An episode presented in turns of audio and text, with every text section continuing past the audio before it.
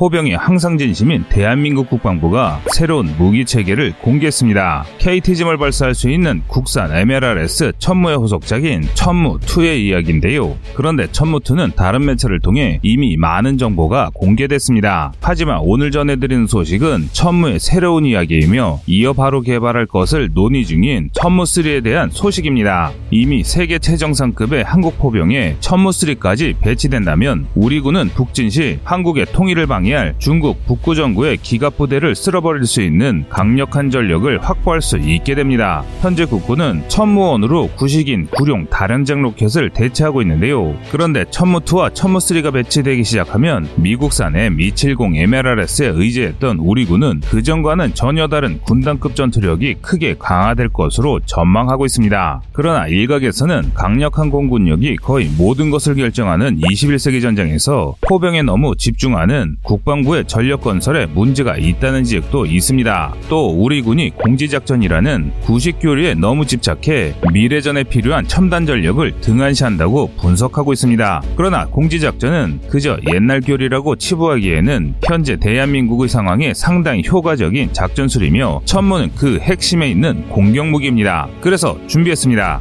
오늘은 한국에게 천무 시리즈가 왜 그토록 필요한지에 대해 알아보겠습니다.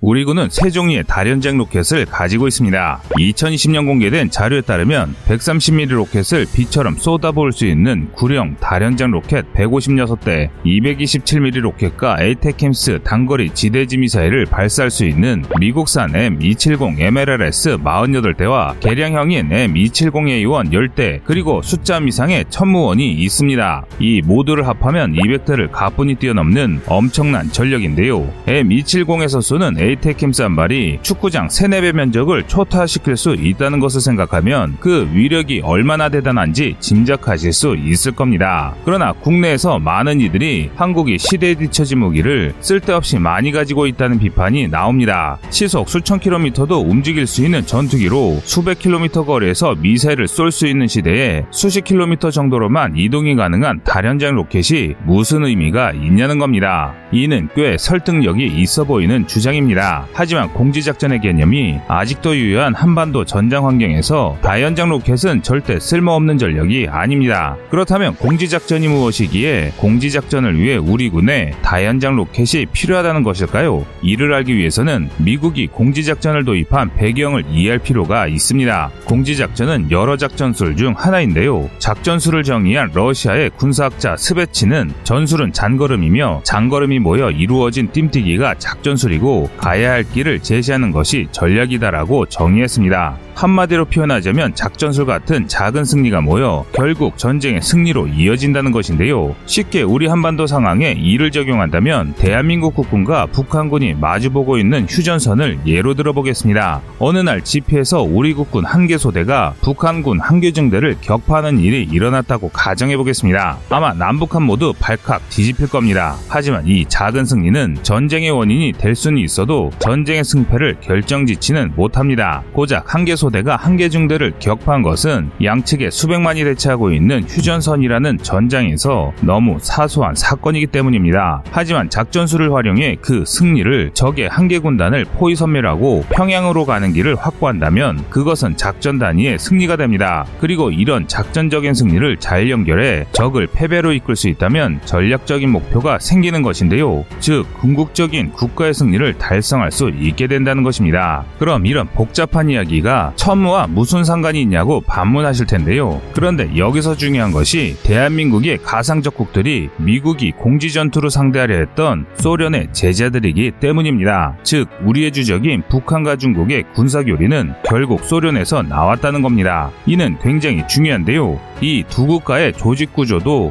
여기에 포함됩니다. 특히 북한은 소련의 작전기동단 OMG와 유사한 대규모 부대를 보유하고 있습니다. 이 때문에 북한에 맞서기 위해 소련의 교를 자리를 공고하고 그 카운터로 등장한 공지작전의 개념대로 군사력을 건설하는 것은 우리가 북한과 중국을 상대로 승기를 잡을 수 있는 방법이란 것이죠. 그리고 이 공지작전에서 지상군이 반드시 보유해야 할 무기가 다연장 로켓인 M270 MLRS입니다. M270은 전장 7m, 전폭 3m, 전고 2.5m의 다연장 로켓 발사 시스템으로 수백 발의 자탄을 가진 로켓을 비처럼 쏟아부을 수 있다고 해서 강철비라는 별명을 가 지고 있습니다. 또 우리 군은 현재 58대 M270, M270A1을 보유하고 있으며 40초 안에 12발의 227mm 로켓을 발사할 수 있고 10초 안에 2발의 ATACMS 미사일을 발사할 수 있습니다. 또한 수백 발의 작은 고폭탄을 탑재한 이중 목적 고폭탄을 이용해 일정 지역을 초토할 수 있으며 자탄의 개수를 줄인 대신 탄두 중량을 늘려 전차 등의 중장갑 장비를 파괴할 수도 있습니다. 그리고 무엇보다 단거리 전술지대지 미사일 인 ATACMS를 운영할 수 있다는 점이 아주 중요합니다. 보통 소련형 군대는 군을 두 개 제대로 나눕니다. 한 개 제대가 적의 약점을 찾고 만만한 곳에 구멍을 내면 기계화 부대로 편제된 이 제대가 돌파구를 형성하고 중단 없는 진격으로 적을 완전히 와해시키는 작전술을 사용하기 위해서인데요. 그래서 이 제대에 속한 작전기동단의 기갑 부대들은 자주포의 사거리 밖에 숨어 기회를 엿볼 뿐 함부로 전진하지 않습니다. 이들을 제압하기 위해서는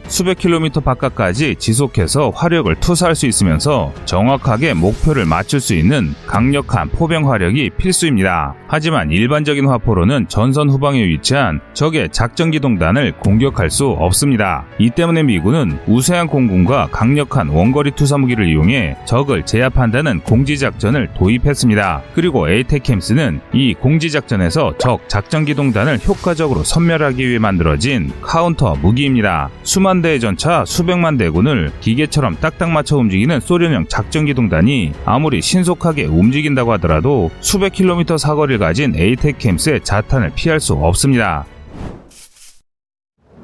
휴전선은 세계 최악의 경계선입니다. 북한과 남한을 합쳐 거의 2만 문에 가까운 각종 야포와 다연장 로켓이 서로를 겨누고 있고 수백만 발의 지뢰와 수겹의 철조망으로 나누어 있습니다. 또 양측 합계 평시 약 200만 명의 전투원이 항시 대기하고 있고 전시 약 1천만 명에 달하는 병력과 수천 대의 전차가 동원될 지구상 최대의 냉전지대인데요. 이 때문에 아직 한반도에서 전쟁은 끝나지 않았다는 것입니다. 오히려 미중 갈등으로 더 거세지고 있는 신냉전의 핵심 전장으로 발전하고 있어 우리 대한민국은 냉전형의 대규모 화력을 유지할 수밖에 없습니다. 현재 한국의 공군 전투력은 세계 10위의 위상을 자랑하지만 개전 후 상당 시간 동안 현대전에서 화력을 책임지기에는 부족한 전력을 갖고 있다는 게 군 전문가들의 의견입니다. 쉽게 말해 아직 한국 육군은 공군의 지원을 충분히 받을 수 없어 지상 화력만으로 적을 상대해야 한다는 이야기입니다. 강력하지 않아도 매우 좀이란 북한의 대공망과 북한을 돕기 위해 투입될 중국 공군을 제압할 때까지 우리 공군의 지상작전 지원을 기대할 수 없기 때문인 데요.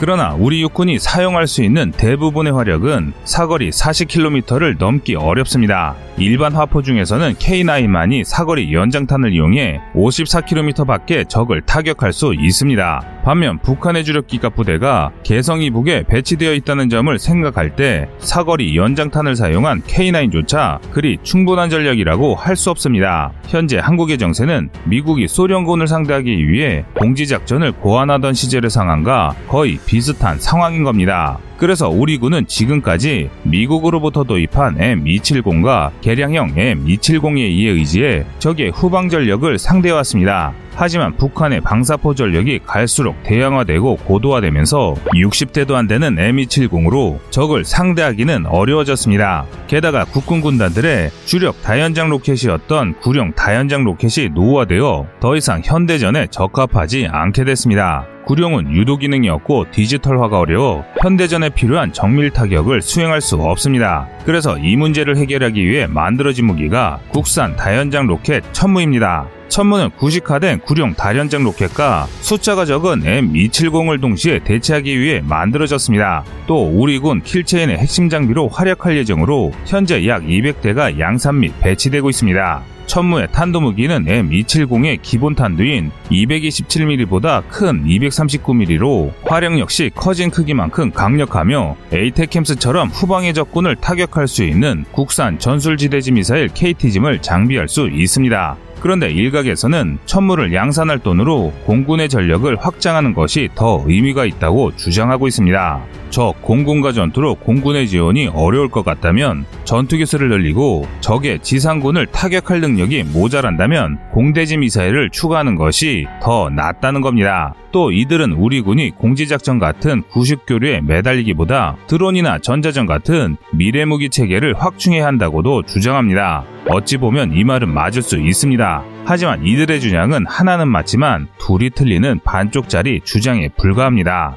먼저 작전술은 유행이 아닙니다. 지리, 환경, 군대에 맞춰 가장 적절한 작전수를 택하는 것이지 최신 트렌드와 인기 투표 결과에 맞춰야 하는 것이 아닙니다. 공군이 도움을 주기 위해 어려운 전쟁 초에 육군 단독으로 요소화된 적의 기지들을 파괴하고 적 후방의 방사포와 기갑부대를 제압하기 위해서는 천무와 같은 다수의 MLRS가 반드시 필요합니다.